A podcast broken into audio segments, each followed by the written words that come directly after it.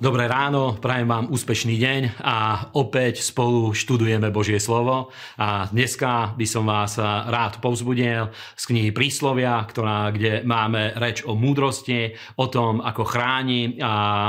náš život udržiava na dobrej ceste, aby sme nepadli ani napravo, ani nanavo, aby sme vedeli odolávať nástrahám života, lebo či chceme alebo nie, každý deň prináša určité nástrahy, ktoré sú pred nami, ale vďaka Bohu máme k dispozícii dispozícii Božiu múdrosť. Potom by som rád vám uh, ukázal to, ako je možné aj v nedostatku nenariekať a nepreklínať to, čo máme k dispozícii, ale ako je dôležité, aby vedeli sme žehnať svojimi, ži, svojimi ústami naše životy a to, čo už máme k dispozícii, aj keď možno to nie celkom pokrie naš, naše potreby, ako je dôležité žehnať. A v tretej časti by som vás rád povzbudil ohľadne toho, že Boh vie nám dať múdrosť aj aj tam, kde svet zlyháva. Takže hneď v prvej časti, pozrime sa na to, v príslovi v druhej kapitole, máme reč o múdrosti a hovorí, že prechováva úprimným prospech, dáva nám prosperitu alebo úspech na tých, na tých cestách, ktoré máme a je ochranou tým, ktorí chodia v bezúhodnosti. A my vieme už z predchádzajúcej kapitoly, že bázeň hospodinová je počiatkom múdrosti a skutočne ten, kto chodí v bázni pred Bohom, tu nie je reč o nejakom strachu, ako sa bojíme nejakej katastrofy alebo nejakej zlej udalosti, alebo toho, keď nás niekto vystraší, ale je tu reč o tom rešpekte, že prichádzame k živému Bohu, stvoriteľovi nebies aj zeme, ktorý nám dovolil, aby skrze jeho syna, pána Ježiša Krista, sme pristupovali k nemu a on nám dáva skutočne svoje slovo a myslí to úplne vážne, aby nás varoval, aby nás vystriehal, aby nám ukázal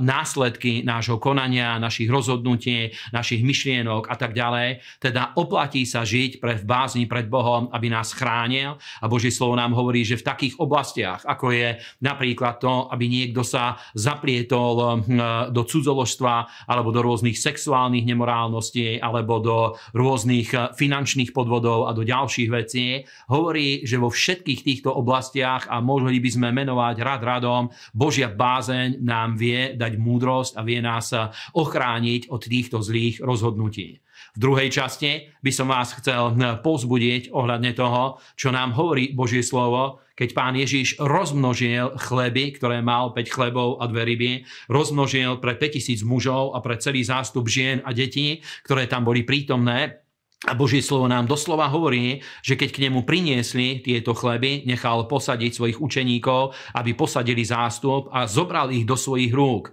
A to, čo urobil, bolo úplne fenomenálne, pretože on nezačal nariekať a nezačal hovoriť, že na čo mi je týchto 5 chlebov a dve ryby, veď to je ledva málo pre mňa, ledva hm, tým ešte môžem možno pohostiť alebo podeliť sa s jedným človekom, ale na čo mi to je na to, aby som nasítil tento zástup. Ale pán Ježiš nám ukázal cez cestu, ktorá vždycky vedie dopredu. A síce Božie slovo hovorí, že on zobral tieto chleby a hm, ryby a poďakoval za ne a začal im žehnať. Začal nad nimi prehlasovať moc Božieho požehnania, pretože písmo nám hovorí, že požehnanie hospodinovo je to, čo obohacuje a nepridáva spolu s ním trápenia. A drahí priatelia, aj v časoch núdze a nedostatku ja vám vrúcne odporúčam, alebo nie ja, ale Božie slovo nám odporúča, aby spoločne hovorili sme požehnanie. A je veľmi veľa takých príbehov, ktoré aj ja by som vedel povedať a takisto aj ďalší kresťania, ktorí sú po celom svete, že aj hm, skutočne v čase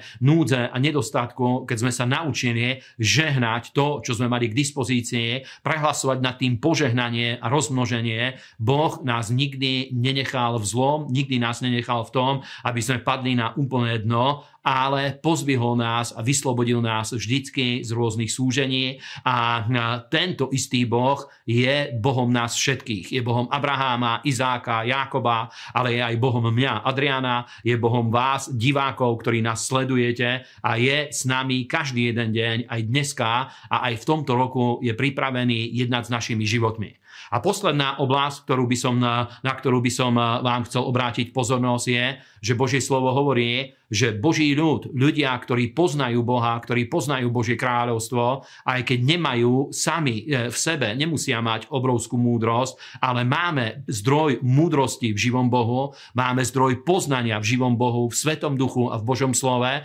tak ako sa to ukázalo aj na Jozefovi, ktorý bol obyčajný pastierský chlapec, ale predsa Božie slovo hovorí, že keď e, dvaja e,